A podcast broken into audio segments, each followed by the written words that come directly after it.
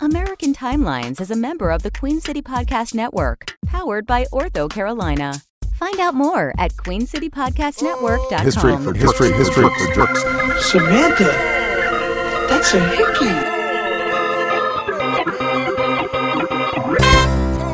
stranger came in and slit his throat. Blood, blood, blood. Terrible mess. I was covered in blood, covered in blood, covered in blood, Old people have boners and their boners. covered in blood, covered in blood. The smell of decomposition was obvious upon driving into the property. That's probably covered in not- blood, blood, You get in the bathroom. into the bathroom. How'd he couldn't- do? He couldn't. He shot on the bed. He shot on the bed. Shot on the bed. covered in blood, blood.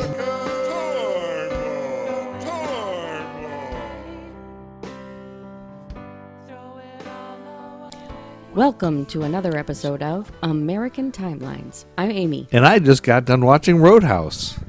and that's Joe. Roadhouse is the best movie I've ever seen. Oh my god. I've finally seen it all. I can't believe you spent one of your precious days off watching Roadhouse. No, Oh, I it's I've been watching it for several days, like just Oh, jeez. bits of it here and there. I like to watch movies in real time. So like if a day has gone by in the a movie, movie. I stop it and then I go back to it the next day so that I So you- live the movie. So some you've got several movies in in the There's a lot You're in of the movies middle that can't, of- yeah. Any movie that goes over ten Years years, and of stuff. time, Yeah, you- you've like been I'm watching. waiting. I'm putting my calendar when to watch it again, the next scene. just so that Great my, idea. Just so that my memory's the same as theirs. But Roadhouse, that's a good movie. That's a know. really strong plot. Mm-hmm. There seems to be no rules or laws that apply to Patrick Swayze in that movie yeah. murder is fine, I guess. uh, he can rip. He's got this power that he can rip out somebody's throat with his hand. Whoa, Yeah, Patrick Swayze can do that. and Patrick he's a he's a Swayze. bouncer. It's it's all about a He used bouncer. to be such a heartthrob. yeah, I was never a Patrick Swayze fan. yeah. I don't. uh Yeah, he he woos a doctor in Roadhouse. A, Okay. a hot doctor likes him. she likes doctor. a bouncer. You know all those doctor bouncer relationships. Yes. Anyway, I saw Roadhouse. Okay, what what are we going to talk about This today? is episode 96 of Holy American shit. Timelines. We're four away from 100. You know what happens when we get to 100? Take your dick out. And balls. Everybody who listens gets their junk out while they listen. That's all that happens. That's all that happens. Yep. Won't be any different than today. Yep, our parents will listen to this with their junks out. All right. That's We're it. on 1966. We are on 1966, and we left off in the middle of August. Okay. 1966 because I suddenly realized after 96 episodes, 95 episodes, whatever it is, that who cares when we end? Nobody cares. Nobody gives a shit. Nobody gives a shit about anything anymore. Yeah. There's no laws. There's, There's no, no rule. rules It's anymore. anarchy. It's anarchy. And so, welcome to Anarchy American Anarchy Timelines. Mm-hmm. And so, I kind of hinted at August 24th of 1966 would be the day that the Doors record their self-titled debut LP, That's right. The Doors. Right. It features many of the group's most famous compositions, including "Light My Fire," "Break Mm-hmm. On Through," Yep. and the end.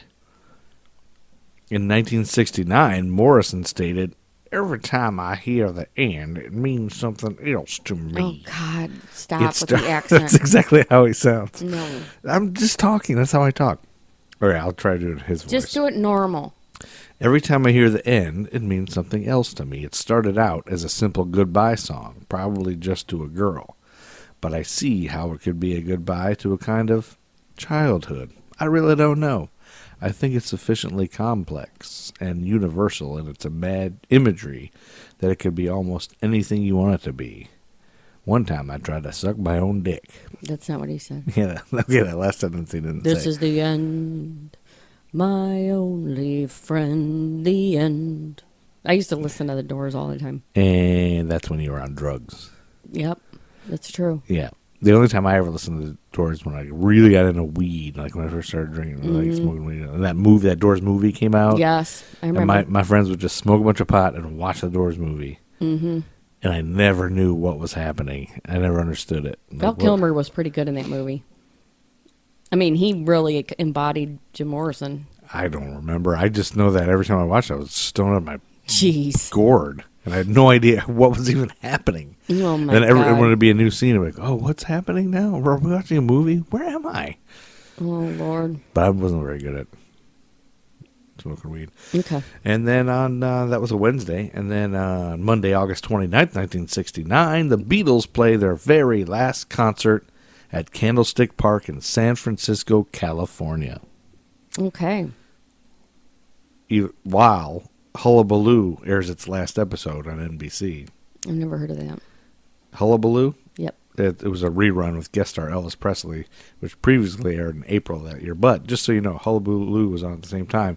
But according to the Beatles' Bible, although the Beatles made an unannounced live appearance in January '69 on the rooftop of the Apple Building, you know that live. Mm-hmm. Yep. Their final live concert took place on August 29th, 1966, at Candlestick Park. There was a big, there was big talk at Candlestick Park that this had got to end, and that the San Francisco gig, it seemed, that this could possibly be the last time. But I never felt 100% certain till we got back to London. John wanted to give up more than the others. He said that he'd had enough, says Ringo Starr. Okay. The park's capacity was 42,500, but only 25,000 tickets were sold, leaving large sections of unsold seats Why I wonder. because of the Jesus thing. Oh, I think, really? probably. Fans paid between $4.50 and $6.50 for tickets. And the Beatles' fee was around $90,000. Whoa. Back then, that's a lot. That's a lot back then. That's but like the five tickets are million cheap- dollars The today. tickets are cheap as hell, though. The show's promoter was local company Tempo Productions. Who cares who the show's promoter was? Well, because the Beatles took 65% of the gross, the city of San Francisco took 15% of paid admissions and were given 50 free tickets. This arrangement, coupled with low ticket sales and other unexpected expenses, resulted in financial loss for Tempo Productions. Okay. And You were upset by that. and that brings us to Tuesday, August 30th, 1966. Yeah. CXDCX. it was the tight pants strike of 1966. Say. Also, the Battle of the Bulge. In 1966, 35 year old Pat Morris was working at, this is according to weirduniverse.net. In 1966, 35 year old Pat Morris was working at International Paper's plywood plant in Oregon when management suspended her on account of her tight fitting pants Oh boy. complaining that they were too distracting for male workers. Morris protested that other female workers were also wearing tight jeans. Nevertheless, according to her, they said something about being too stacked and sent me home. Almost every paper in the country felt obliged to report that her measurements were 39, 27, 39. Oh God. It's so fucking patriarchal. Even though she wasn't in the union, the 315 union members at the plant promptly went on strike in protest, claiming that the suspension was illegal. The strike lasted a week until Morris was allowed back to her job wearing looser jeans. Oh jeez. They have pictures of her, and it's nothing compared to what people wear now. I'm sure. That's so awful. Yeah. Because men can't control themselves. Yeah, right, because they can't. They get boners. Yeah. It's her fault. And they basically said the other ladies in the office aren't as attractive, so it's fine. right. You are, can't wear it. That's pretty funny. Sorry that that happened. I'm sorry for all men. I know. I'm You've got a lot of apologizing. apologizing to do. Yeah, but every time I apologize, Yeah. one woman gets her period No, or something. I don't gets think her that's- wings always with wings. No, an angel gets its period. Is that No, how it? That's not. I'm trying to do a feminist thing here. I know like, you are, but it's not working. Every time I apologize on behalf of all men, a woman gets her libido. No, she No. gets a right to vote. No. they already have that. What do they want? What do you want? What do you want? I want lots of things. You Honey. want to be supreme rulers? no, You want a planet of all women? maybe for a while. It would probably be nice for a while just to see the difference. and have male slavery. No, but like to have everything run by women just to see What about men's suffrage? men aren't suffering. You want? Well, what about men having to earn their suffrage? I don't even know what that means. I'm not sure what you're talking It about. doesn't make any sense. But what if men just can't vote for a while? Yeah, that'd work. just for a while. Mm-hmm. for the same amount of time women couldn't. Mm. And Let's do it. then men get paid less. Yeah, let's do it. And then men have to bleed out of their crotch once a month. And women like say awful things to men all the time and grab their butts and The stuff. thing, but men would like that. That's I the know, problem. it's the they hard wouldn't be part. hurt by it. Is the problem? They would if it was a power situation and the woman was Maybe they would. the because you because it's that feeling of Men want that so bad though. Like yeah. I don't know. Not if the woman is like Yeah, maybe yeah. If she's gross and Yeah. like has power, like you said, it'd be Mm-hmm. different. Yep. All right. What's next? Um. Oh, then women became perfectly equal, and there were no more Nope. problems. And Unfortunately, racism nope. ended. Racism and sexism all ended I wish. on September first, nineteen That brings us to a story you have. Mm-hmm. Oh, yeah. The same day that basketball player Tim Hardaway is born, Yes. and I am- also KIFW TV channel thirteen in Sitka, Alaska, CBS starts broadcasting. are you autistic? Yes. All right. The I'm same day that KTNL TV channel 13 CBS in Sitka, Alaska starts broadcasting with high definition in the- audio. in the weeks to come. Yes. Okay. I'm going to tell the story of the Black Monk of Pontefract. The say what? What did you even just say? The Black Monk of Pontefract. You'll, The you'll Black see. Monk of Pontefract? Yes.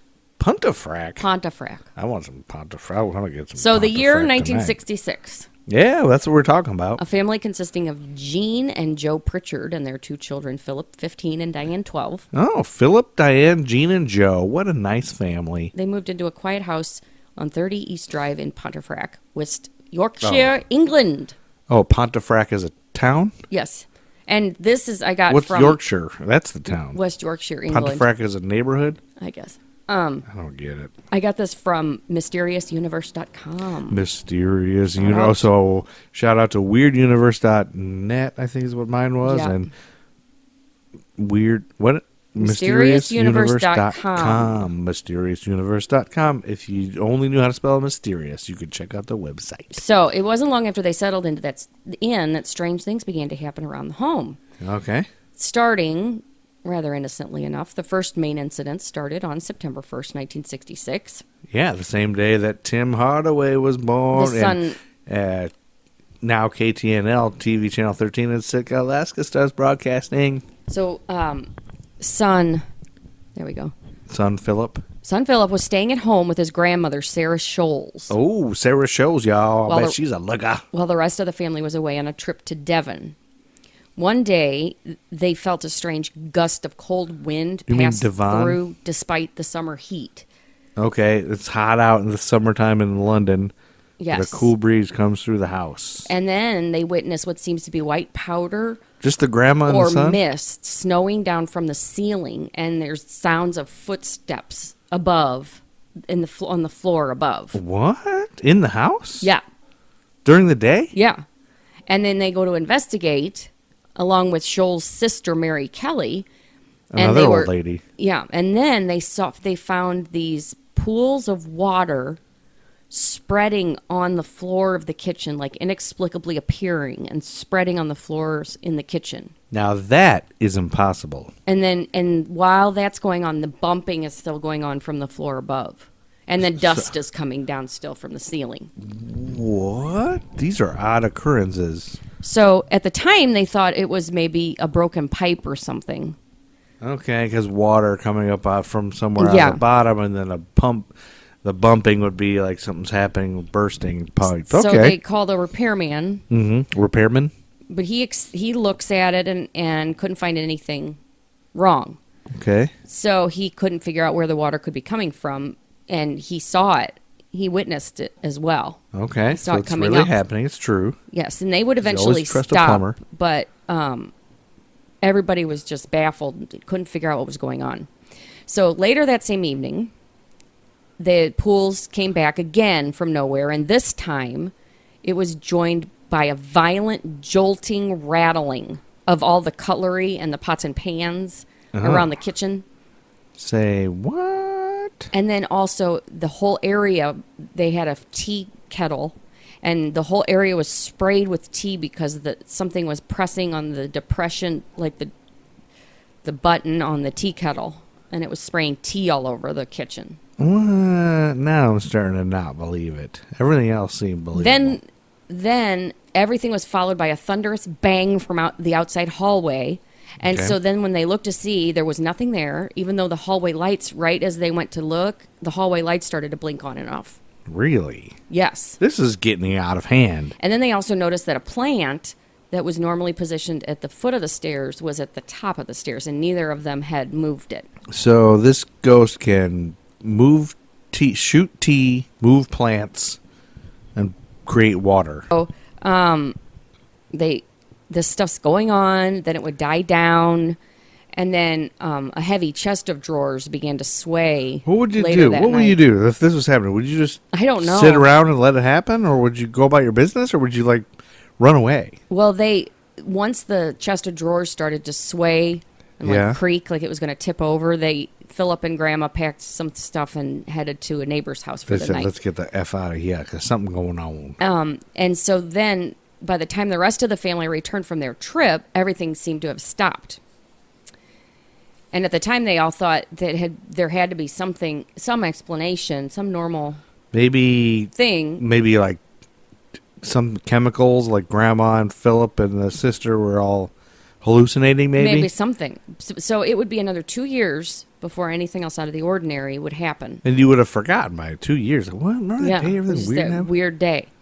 So all of a sudden, again, two years later, all of a sudden two years later the pools of water start forming again on the house. that's weird furniture started moving and rattling on its own, and there was odd green foam seeping out of water taps.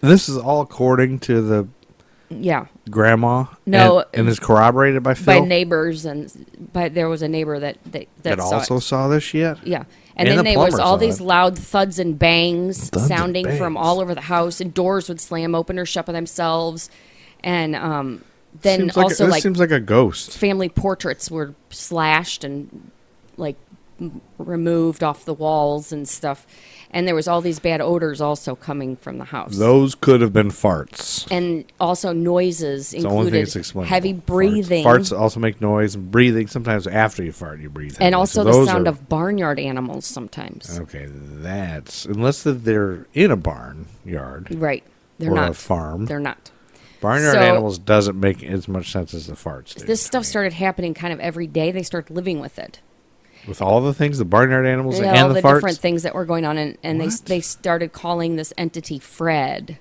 kind of making trying to make it like Make light of it. Huh.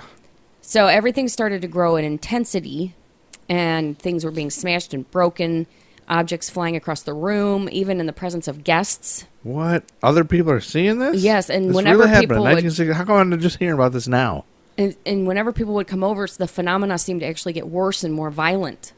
And this even happened in the presence of a local police officer and the town vicar. The town vicar. Yes, leaving Something everyone like a phenomenon. dumbfounded and authorities unable to find any rational explanation. No, stop your stop your accent. I hate your accent. In particular, the little girl Diane, the 12 year old, seemed to be the target. Well- she would wake up to the sound of heavy breathing or undefined voices in her ears, I'll just say this. and she was 12-year-old sometimes girls- physically assaulted by Oh, never mind. the entity, like pushed. She would have her hair pulled. Well, that's not She was nice. dragged across the room. I was go- about to say, now I feel bad. I was thinking 12 year old girls can really be jerks. They kind of deserve it, but they don't deserve that kind of treatment. No. So Nobody does. The phenomena seem to work in cycles. There would be Yeah. times when it would happen on a daily basis, and there would be long absences, and then Yep. it would come back again. Okay. So the Pritchard family reached out to the church for help, and there were Yeah. several exorcisms Yeah, I guess performed on the house. At this point, you got to go to the church because you got to get that guy who says the power of Christ compels you. That's right, but it didn't. It just made it angrier. It seemed So to they make it actually, angrier. so churches in London were doing they were active they ex- exorcisms. yes, they exorcised the house. like you could call a church and they would just come. they, and you can do that now. You can Yeah, it's very rare, but they'll they still do perform exorcisms. just in London. No, You- just Catholic Roman Catholic Church still performs exorcisms. No. Yes, it's rare, but they do. How? Where are you basing this knowledge off of? Well, I, all of my collective knowledge of everything dark and unseemly. well, I don't know if I can continue this relationship. All right. Anyway, All right, all right. so the crucifixes would be knocked out of the hands of the priests, and I think uh, Or the plural for smashed. crucifix is crucify. and then they also found inverted crosses painted and scrawled on the walls in red or black ink, but neither of those were kept in the house. Nobody kept red or black ink in that. Not at his house.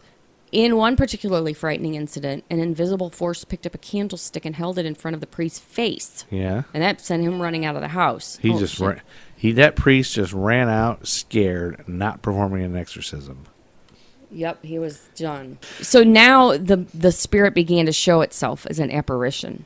Oh, it did. Uh-huh. huh? This is real believable. At first, it would be Jean and Joe waking in the middle of the night to see a dark shape standing at the foot of the bed staring at them, who would Oh, that's then creepy. just like blink out of existence right when they woke up fully. Yikes! I don't know if I'd. Wouldn't be able that to get back scare to the sleep. shit out of? Can you imagine?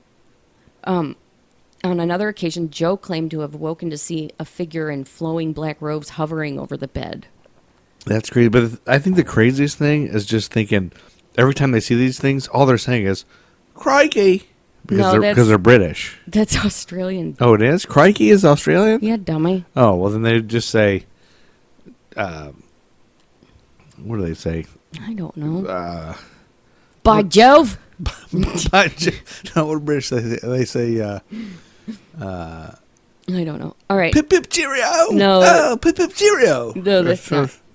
They used So to yell something. What do British people yell? they often they they described the entity dressed in black robes with a hood covering his face, not unlike what a medieval monk might wear, and which would Ooh. earn the earn him the nickname the Black Monk, the Black Monk of Pontefract. Pontefract. So before long, he was seen lurking about by everyone in the family, and was even claimed to have been spotted prowling the property by neighbors and other locals. So they stopped calling him Fred at this point. Yeah. All Well, right. I don't know if they are calling. They might still be calling him Fred, but Oh. it became known as the Black Monk. So then, sometimes, um, they, Why is he fucking with this family? I don't know, but it Anybody ask still him? had to. ha- It still seemed like Diane was the target because The- her, the the girl. attacks started to grow worse and worse, and she would sometimes wake up with scratches and bruises on her body, Oh, poor or completely girl. thrown from her bed. And on at least one occasion, she was choked and slapped abro- around by an unseen force in full view of witnesses. Wouldn't you move? Wouldn't you? Because Perhaps- you go anywhere yeah. else and it doesn't happen. I Why know would it. you move? Mm. The family had paranormal investigators called in, Okay. and some in- interesting things were found out on the history of the land the house sat on. For Okay. instance, investigators found that not only had the area once been the site of a battle, but also it had once been used as the town gallows, I think they pronounce battle and, And- ghettos. and hundreds of people had been executed there. oh. In well, particular, there was supposedly a Cluniac monk who had met his end by hanging after being found guilty of raping and killing a young girl around Diane's age back in the 16th century. Hmm. And that's who the investigators, the paranormal investigators, thought was haunting the home. okay, I guess you would come to that conclusion if you f- really could dig up that history, because that history's written somewhere. Yeah, I don't know. somehow. Mm, hmm. So, s- despite all the intense really believing paranormal it. activity, it would all one day suddenly cease, just as Yeah, right. abruptly as it had started. Sure. And they, the family, just kept waiting for the black monk to come back. Yeah. but it was completely quiet for no apparent reason, as if Okay. he just got bored and stopped. Totally believe the whole story. And eventually they would move out, and the house would go on to be a popular destination for paranormal investigators, Yeah, of course. Make several much of whom money. would apparently uncover the fact that indeed the Black Monk was still around No, yeah, of course. and as active in- as ever. Sure. And there was a there was paranormal lockdown. The show went and stayed That's there. a show. There's Yeah. a show called Paranormal Lockdown. I mean, that's a great, that's a great show. Paranormal Lockdown. Yeah, that's exactly how they say it too. Um, so they yeah they Shout out to Paranormal Lockdown, y'all. That's also the name of my band. Paranormal Lockdown, motherfucker. Now, who? What? Could you? Could we do a quick? Where are they now? With this family, like where are they? well up to? the house um, the kid, like the kids are grown up now. What are they? Can we get in touch with them? You think just to have them admit? Yeah, none of this happened. This is bullshit. The house itself was purchased It was.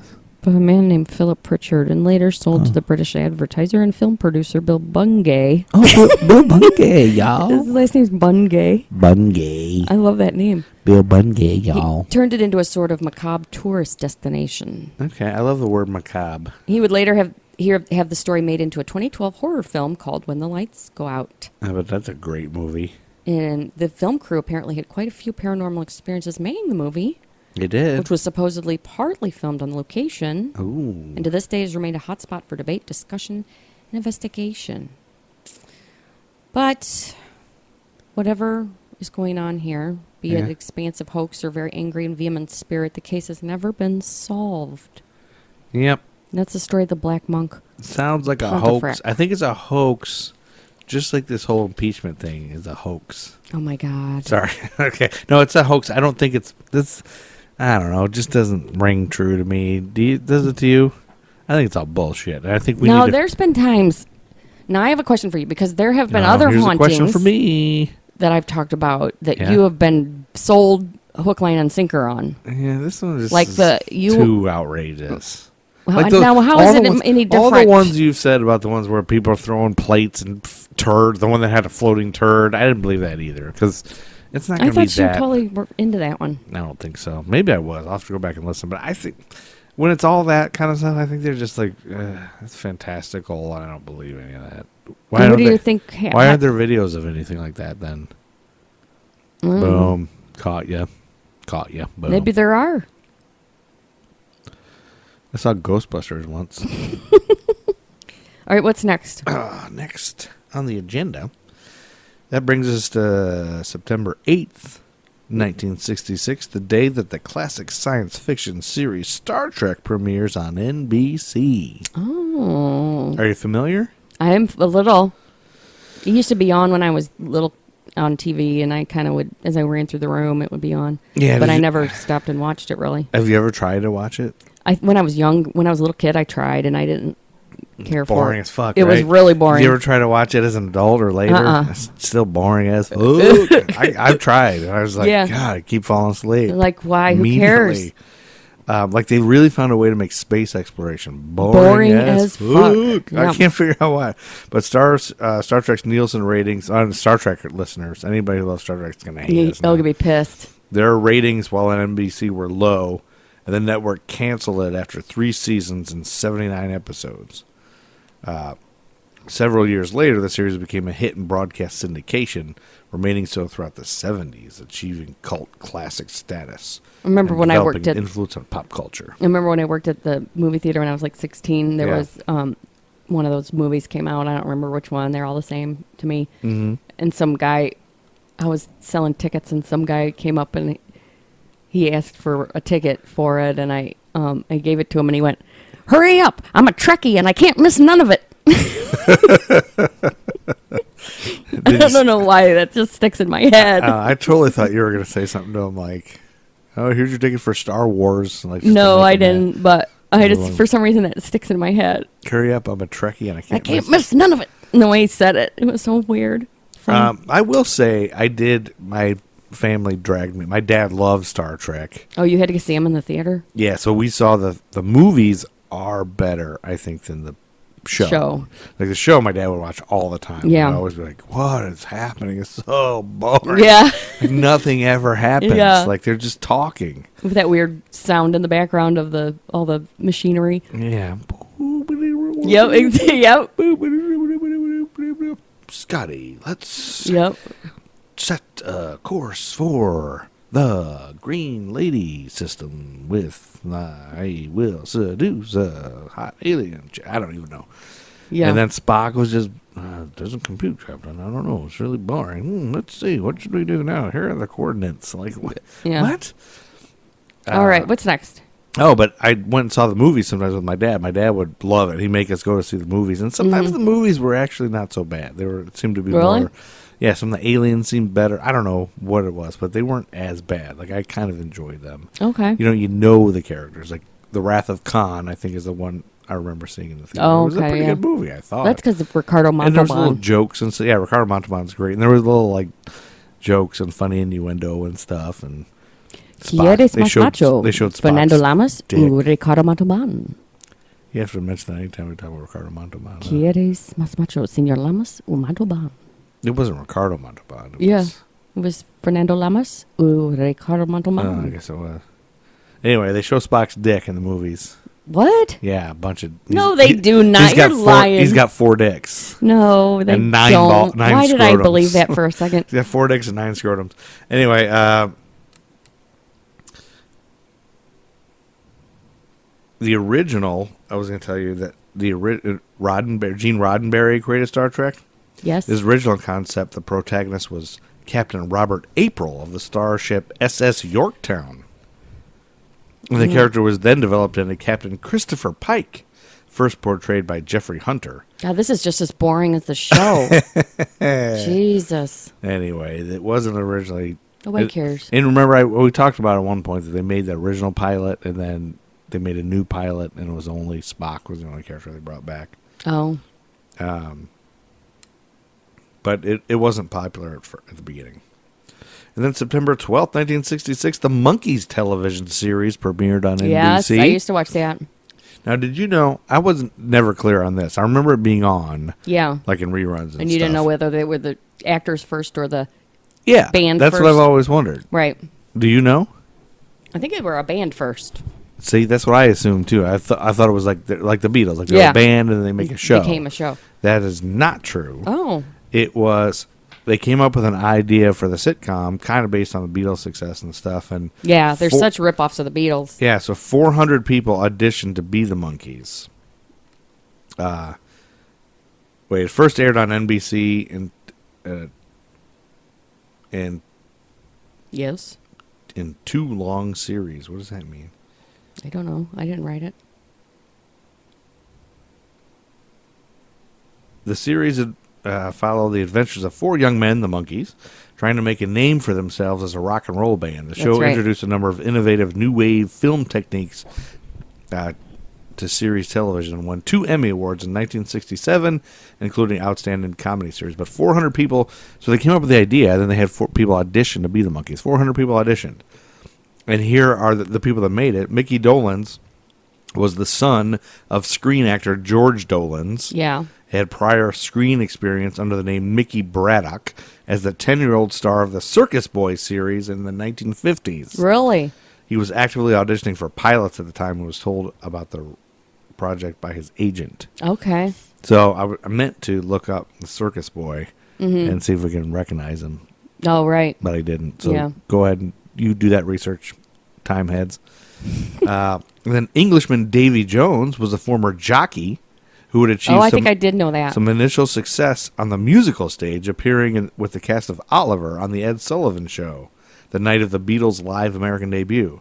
oh, wow. He was appearing in Columbia Pictures Productions and recorded for the Colpricks record label and had been identified in advance as a potential star for the series. Oh, yeah. And then Texan Michael Nesmith's mother, Betty Nesmith, Graham, I know. I know. She invented the um, had post-it note. invented, nope, Oh, invented something. She had- Velcro. no, super glue. No. No. Damn it. What was it? Pornhub. No, it was not, Yep, and you it- asshole. The, and the first couple of videos were just pictures of her asshole. no, you were such an asshole. No. She invented a correction fluid. Oh, she invented whiteout. Whiteout. That's right. Yeah, liquid paper. I knew there was Not something. whiteout, liquid paper. Oh, yeah. He had served a brief stint in the U.S. Air Force and had also recorded for Colpricks. Mm-hmm. Oh, it's Colpix. Sorry. See Jeez. very good. Colpricks. Uh, under the name Michael Blessing. He was the only one of the monkeys who had come for the audition based on seeing the trade magazine ad. He showed up to the audition with his laundry and impressed Raffleson and Schneider with his laid back style and droll sense of humor. He also wore a woolen hat to keep his hair out of his eyes when he rode his motorcycle, leading to an early promotional material which nicknamed him Wool Hat. The hat remind, uh, remained the hat remained part of Nesmith's wardrobe. Yep. But the name was dropped after the pilot. That's good And because then- that's a stupid name. And do you remember the last guy? Davy, Mike, Mickey, and. No, I don't remember the last guy. Yeah. Nobody does. No, I think they do, but I, I, I don't think I could name all the monkeys at any given time. I think Peter Tork. Oh, that's right. He was recommended uh, by friend Stephen Stills at his audition. Yeah. Torque was a skilled multi instrumentalist who had performed at various Greenwich Village folk clubs before moving west, where he worked as a busboy. Oh.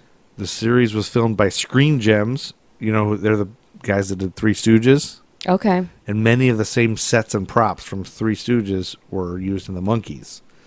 Uh, Huh. A pair of pajamas with a bunny design on the front that had been worn by Curly uh, were the same ones worn by Peter Tork Oh, that's funny. in various episodes, uh, and to re- also to reduce noise on the set during filming.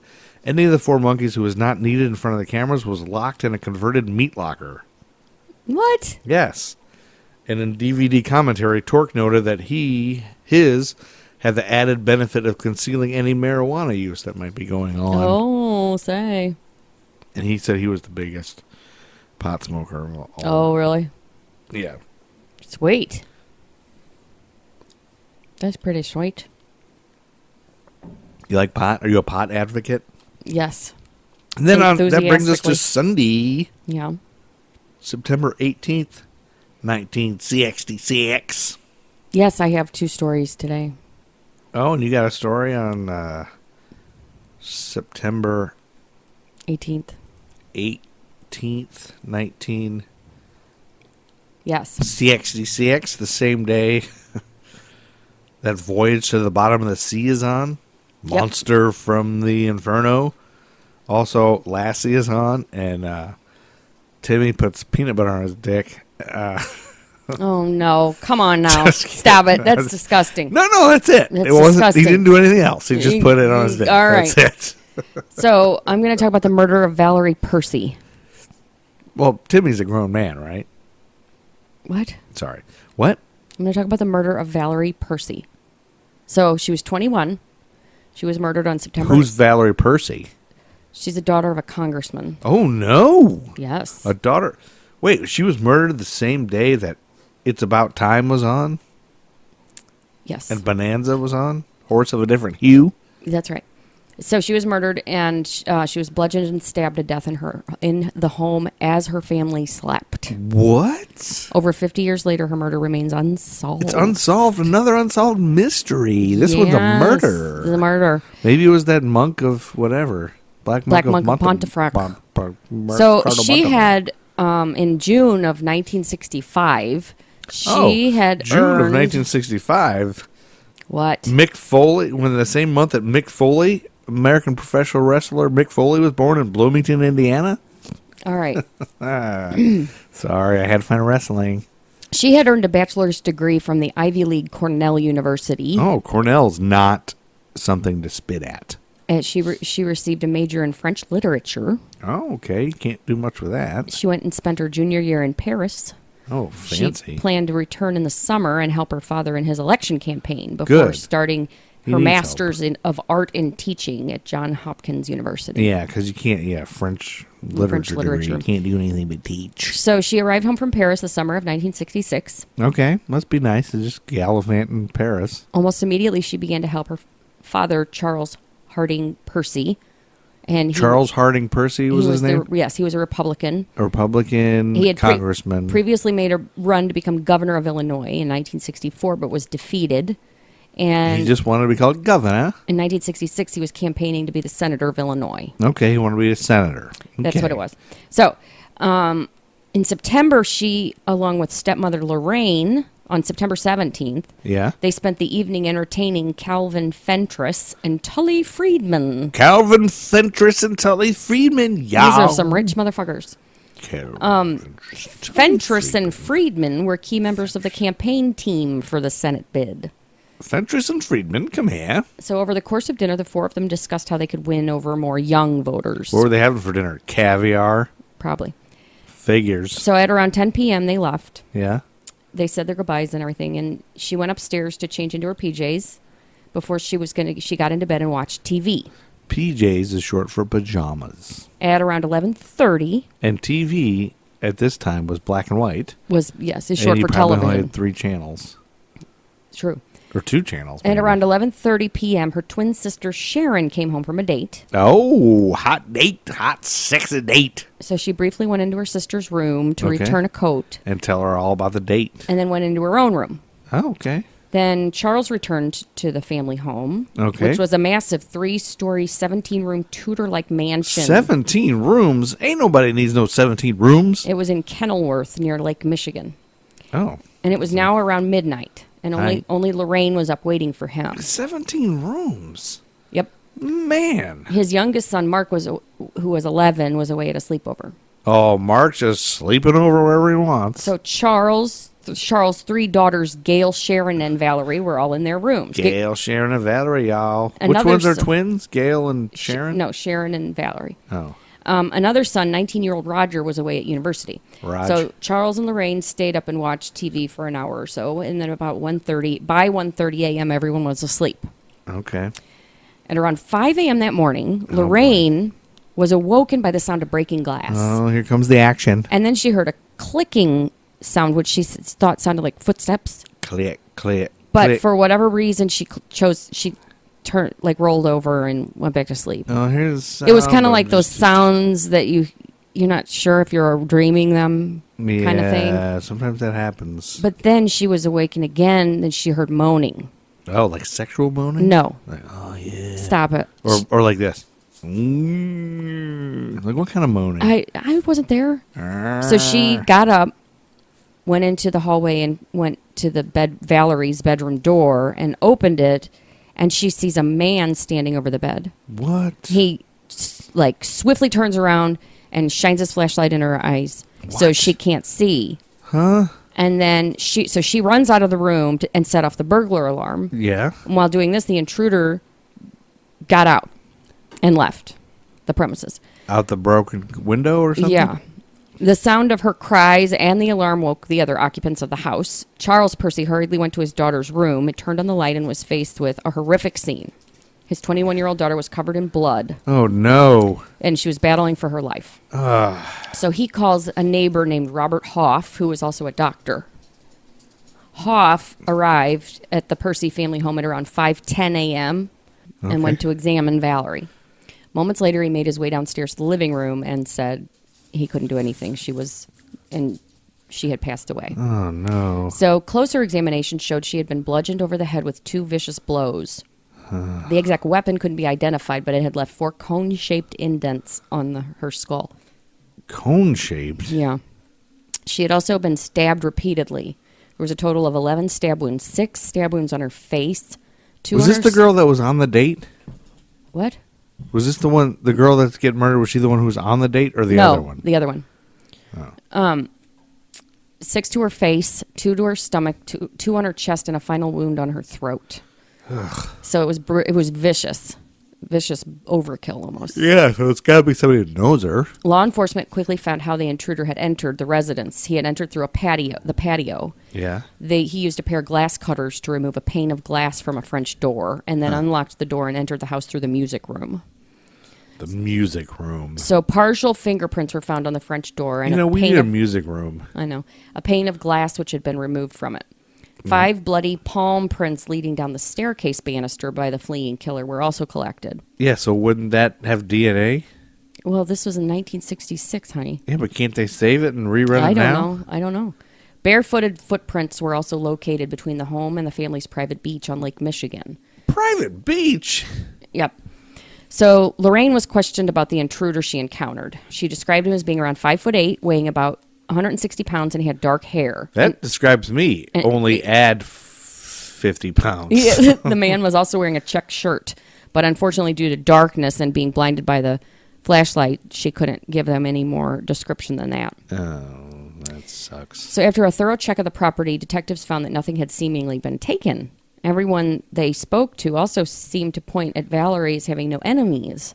So this left them with this unanswered question: Who was? What was the motive behind the Something murder? to do with this murder, this politician, probably. So law enforcement thought that the killer would have wanted to get rid of the weapons as quickly as possible, and Lake Yeah. Michigan was nearby, so they made You just chuck 'em they in there. searched the lake, but they couldn't find the glass cutter or the heavy object that was was used to assault her. There was a bayonet located, but there was nothing to suggest it was the murder weapon. A bayonet. Yeah. Investigators chose to focus on individuals who knew or had worked with the Percy for the Percy family. Yeah, I guess. One person of interest was a campaign worker who had been fired during the summer, but Uh. nothing could link him to the murder. Uh, Calvin Fentress and Tully Friedman, the Oh, men they who did it. dined with Valerie and Lorraine the previous evening, were also questioned. They did it. They also agreed to take a polygraph test, but Not in- Calvin reliable. Fentress' test came back inconclusive because he was so nervous. Fentress did it. Despite this, the police didn't consider either, either of them as possible suspects. Sorry, your name is Fentress. You're a murderer. It was announced that Charles Percy's campaign for Senate would be suspended until further notice. Wait a minute. I take that back. Fentress might not have done it. I don't want to get in trouble for libel. As a mark of respect, his opponent, Senator Douglas, announced he too would halt his campaign. Oh, that's nice. And, you don't and hear about that happening a lot. not anymore. Charles Percy restarted his election campaign on October 4th, 1966, just over two weeks after his daughter's murder. Man. Just a few weeks later in November, he won the election and was elected to the U.S. Senate. This was considered an upset, with many believing the sympathy vote was responsible. Yeah, I'm sure. Poor guy lost his daughter. Got to vote for that guy. So during that same period, detectives had followed up on over 500 leads and questioned nearly 400 people. Yeah. Unfortunately, The they same amount of people that auditioned for the monkeys. were that's true. But they were no nearer identifying the man responsible. Over the following months, the number of officers working the case slowly decreased. March 1968, the investigation was officially no longer under full time investigation. Despite this, over the following two years, the part time investigation would yield over a thousand suspects. Um, there are a few of note, and I will tame. I will Let's note go them through down. them, and I will tell you which one did it for sure. So, four years after the murder in 1970, Yeah. a prisoner named Harold James Evans named a former cellmate as the killer. Okay. That man's name was Frederick J. Malchow. Same name as the black monk, The Evans, Fred. yeah, Evans said his fellow inmate told him that Valerie had awoken during a robbery, so he killed her. Oh. Unfortunately, there was a problem with getting Fel- Frederick Malchow's response to this. He was dead. That guy was dead, huh? So uh, while awaiting trial for rape and burglary in 1967, he had escaped. Yeah. And upon attempt to recapture him, he fell to his death. He died plunging from a railway bridge over Wow. the Skykill River. And There are many that believe the account made by Evans is true. Yeah, it might be. There's no hard evidence ever found to connect Malchow to the murder, and his palm prints were not a match for those found at the murder scene. So why? But if he was robbing, why would he be in her room? Unless, well, I guess maybe he broke in that room. So uh, the the other one is a woman a woman um, that came forward and named her ex boyfriend as the killer, and his name was Francis Leroy Hoheimer. And it wasn't just the woman who pointed the finger at him. An acquaintance named Robert Stanfield claimed Hoheimer had informed him two weeks before the murder that he had cased the Percy home and intended to rob it. Francis Hoheimer, huh? He also reportedly told his brother in the days following her murder, and, and he said that um, a job he had done had gone wrong, and they, Ooh. that he had ki- led him killing someone. Oh, yeah. I guess that's him then. The most prominent person to point the finger at H- Hoheimer was Leo Rugendorf. He was a member of a crime syndicate in Chicago. Leo Rugendorf was. Yep. Man. He, he went to public to the press with his claims. He said that Hoheimer had confessed to him while, that he was responsible for the murder. So that's it. Hoheimer did it. Well, he was serving a 30 year prison sentence, but he says Yeah. that he was a member of a gang of burglars who robbed the wealthy from 1965 to 1967. Oh. He pointed the finger initially at a fellow member of the gang, a man named Norman Jackson. But before detectives could interview Jackson, he was found dead Oh, he's dead. in mysterious circumstances after falling to his death from a building in Chicago. well, gang of burglars, huh? I didn't know they had gangs of burglars like that. So f- f- Hoheimer suddenly changed his story then. Yeah. He again points his finger at another gang member, Frederick Malchow, the same suspect named by Harold James Evans, That was the first guy. the first guy. So he s- says, um, well, he, his story is a little different than Evans, though. Evans had said that Malchow confessed in his cell. Yeah. But Hoheimer claims that Malchow, when the pair showed up at his apartment along with Jackson on the day of the murder, Yeah. Malchow was covered in blood, and Hoheimer claimed he burnt clothes belonging to Malchow. And- but his but Hoheimer's wife said that never happened. And as was the There's case so with many people Malchow, here. again, there's no physical evidence could be found to link Hoheimer to the murder. One of the, yeah, but we know one of these groups did it. And his so it's palm about- you prints got it. also didn't match the ones found in the Percy home. Oh. So then there Whose didn't? Hoheimer. Holheimer's didn't. Okay, so here's the next suspect. William Thorson III was named as a suspect All right, who's this guy? in a book called Sympathy Vote. And the author Glenn Wall states um, that Thorson was first suspected by his probation officer in 1966. He writes that when police attempted to speak with William Thorson, he was uncooperative and unwilling to be interviewed. His father was the founder and president of Great Western Steel Company and was a very wealthy man. yeah. The Thorson family home was located just a block away from the Percy estate. Uh oh. At the time of the murder, William Thorson was no longer living at the family home and was, in fact, living in San Francisco. Yeah. Glenn Wall claims in his book that he was would frequently visit his family back in Kenilworth, so it's possible he was in the area at the time of the murder. Oh, All right. Thorson had a history of erratic behavior, which included violence. In one incident, he allegedly tried to throw his mother from a second story balcony. Another incident saw him break a waiter's arm as he felt he was overcharged 75 cents on his bill. You know what? That waiter fucking deserved it. He had also committed numerous burglaries. The family at one point tried to have William committed due to his behavior, but was unsuccessful. William Thorson had also been suspected in the suicide of his brother Richard. Oh. In you 1965, say suicide. suicide. With, suicide Yep. with bunny ears around your thing. We're on my quoting things. things. No, what's the Air all these- quotes. the air quotes. In 1965, the day before he was due to face trial for burglary charges, Richard was found dead in his car. What? This is uh, William Thorson's brother. Richard and William had been caught attempting to steal from their own father. So they think Will Thorson killed him. Yeah, he had been shot behind his right ear. Although the scene looked like a suicide, the fact that Richard Thorson was left-handed made that questionable. So how Tim, E- come- in my mind, would make that impossible. Oh, just put that anywhere, pal. what was it? Is your mouse? Oh. Fuck. I can't jeez. get it. Oh, Jesus Christ! Here's my, here's my question. How come this guy can just be uncooperative if they think he Mm-hmm. He's did it? rich. Oh yeah, rich people don't have to. They don't have consequences. One theory is that William paid a hitman named Dale Stoddard to kill his brother so he would inherit stocks worth over five hundred thousand dollars. After Stoddard killed Richard, he himself was then murdered by William Thorson.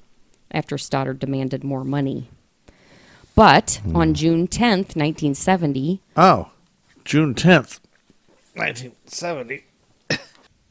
the same day that Kelly Williams, American television actress, was born, and also Gerur Kristini, an Icelandic author of children's book, was born yes, in Reykjavik yes, that same day. on that day Oh, you he was love it. Oh, shot dead. William no. Thorson was shot dead. William Thorson was shot His, dead. he, ki- his killer was his wife, Laura. Thorsten had repeatedly attacked his wife with an electric cattle prod and a leather riding whip in the days leading up to his death. Jeez, it deserved it, that He- fucker. He also forced his wife to write several suicide notes and attempted to force her to take an overdose. Yikes. Louise Thorson was found not guilty at the trial for the murder of her husband on grounds of self defense. Thank Good God. for her. William Thorson is certainly an interesting suspect. However, the link to the murder of Valerie Percy seems small. A weapons haul was found by police belonging to Thorson a few months after the murder. Among the weapons were some bayonets, similar to the one found in Lake Michigan. Oh. Uh-oh. The link also seems a slight stretch, but when you add it to the fact that the bayonet found was never able to be officially linked with the murder in any way, it makes it almost negligible. Mm, Yeah, I don't agree with that. Another question mark against William Thorson would be motive. What reason would he have for killing Va- Valerie Percy? He probably was trying to hit on her. She wasn't not receptive. Anyway, over 53 years have passed since the ma- murder of Valerie Percy, and the case remains unsolved. And this was from, a lot of this was from unsolvedcasebook.com by Adam Bradley. Adam Bradley is a stand-up guy. Yes. Shout out to Adam Bradley, y'all. Well, that's cool. That's uh, I mean, it's not cool. It's terrible and tragic and sad. That's an interesting one, though. It's uh, yeah, definitely. I never knew it happened. Never even heard. I of mean, it. at first you Valerie- think, oh, it's the family, somebody in the family, but then they found that somebody was, had broken in for sure. So yeah. it's weird. It doesn't seem. I never, I never thought it was the family though, yeah, I guess not. I just always think it's the family because that because the John Benet Ramsey thing. because it usually is. Yeah. I don't know if he really is. I still, uh, the jury's still out on the JonBenet Ramsey thing. I think. It's the brother. It You was think? Burke. It was an accident, and the parents covered it up. You're probably right. Anyway, that's not 1966. No, it's not 1966, and it's also not 1966 now. It's 2020, and we thank you for listening to a podcast about Yes. murders Sorry, I talked so much. and pop culture. No, don't be sorry for your voice. It's a lovely voice that Oh, we all thank you. like. We're all time heads, Thanks, sweetheart. and we like the sound of your voice. What we don't like is my voice. if your name is Brent Nelson, it's true. because I'm an asshole. That's not even funny. Oh, Which you're he's funny. right. He's right now. You're funny, sweetheart. Eh, sometimes some, it's hit or miss. He It listens to is. some bad. We're all ones. hit or miss. There's some times where I just don't have it. I just Yeah, mail it that's in. all- yeah, that's I'm all just right. mailing it in sometimes. That's okay, sweetheart. That's what you know, we all it's, do. it's hard to do a weekly podcast. Yeah, you got when you got a job. I do have a job. If this was our job, it I- would be a lot better. that's true. If you would all just send us a million dollars. Also, I have two nipples, yeah, that's true too.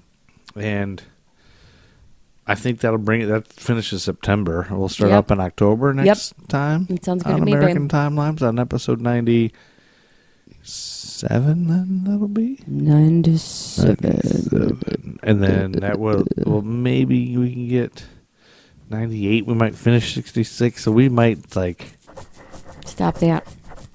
i just got an itch on my beard that was not a sound effect i added it was actually me itching my beard anyway we love you listeners thank Yes, you time shout to get out outta to here, lori Chuck Berry. vance again lori vance uh, we got our first comment through the queen city podcast network Oh, really? i guess people can leave comments about us because i got some notification that lori vance said we're great Sweet. um, I actually can tell you exactly what she said. Yep, Lori Vance submitted a form. It j- it said, I just got this email that said Lori Vance just submitted your form on QCPN Queen City Podcast Network. Lori Vance, Joe and Amy, I love in all caps your podcast. I too am a fan of true crime, and Amy picks some good ones. Joe covers interesting stuff too, like music, political, and social issues of the day, and sports. Sorry, Amy. but what I love most is the interaction of the two of you while delivering the podcast. Great synergy and highly entertaining. Keep up the great work. nice. How about Thank that? you. Thank you, Lori Vance. You are great. I happen to work with her husband, Nice. uh, who hates our podcast. yes, that's true. But all because of me. He Yeah. said he would like it if I wasn't on it. but I love Kevin Vance anyway because he's just he's just one of those nice guys that Yeah. uh, you just can always talk to. Like he's Yep. just like you see him coming, I can't not talk to him. He's like that kind of guy. He used to be a house manager and an usher and all that stuff. Lori is a usher too at Blumenthal Performing Arts. All right. Anyway, shout out to Lori Vance. I Yes, to- I awesome. Told her the other day she's my favorite listener. And right now she now you is just pissed everybody off. right now she's number one because she sent this. So everyone else, Yep. go Get ahead, on it. go to the Queen City Podcast Network Get down on it. site, and apparently there's a place there where you can like put in contact. I don't even know how this got to me. I don't really know about it, but apparently there's a place you can All right. You're real informative tonight. So, anyway, go to queencitypodcastnetwork.com and let them know that we're the best, and maybe they'll give us all their money or something. man, baby, who knows? Yeah, it's time to get out of here, Chuck yeah, Berry. Get out of here, Chuck Berry. It's time to end this episode. Matt Truman. This was Matt Truman. Ego Trip is gonna play us out. We just tired of hearing about the sixty hours. All right. I want you to tell me one more time. Uh, that's not going to match up with the music at all. So, you No, better it's stop. not. That's not. Let's listen to. Uh, Let's Matt listen to Truman. the real how a real professional does it, please. Matt Truman really is amazing. Uh, down, go to his music. Uh, it, every every episode has a link to Matt Truman's Bandcamp site where you can buy his music. It's That's worth right. it. It's worth it. It's real affordable, and it's kick ass. It's better than any music you can find out there today. That's right. There's no music as good as Matt Truman's that's that you can pay for, and this is affordable. and So it helps a, s- a struggling artist. it helps us. Well, I don't think he's. he's- I mean, not doing struggling, but He's you know not, what I mean, like- Drowning. yeah, No, no, I- he shouldn't he- have to work. he a shouldn't regular have to job. work a regular he's job, Too is talented. what I mean. I th- he's too by that. talented to not be just recording all day long. Like Right. more Matt Truman music could be changed. They could change the world. They could fix the world. Maybe. Matt Truman All right. and his wife Steph is cool too. I was in a play with it a long time ago. All right. Anyway, shout out to Feces. Muppet. Bring it along. They're big dudes.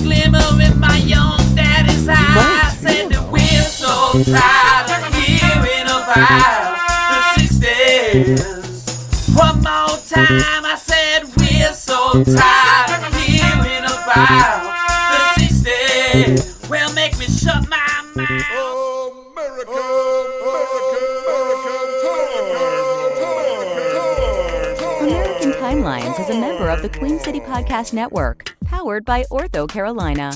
Find out more at queencitypodcastnetwork.com. Samantha, Samantha, that's a hickey.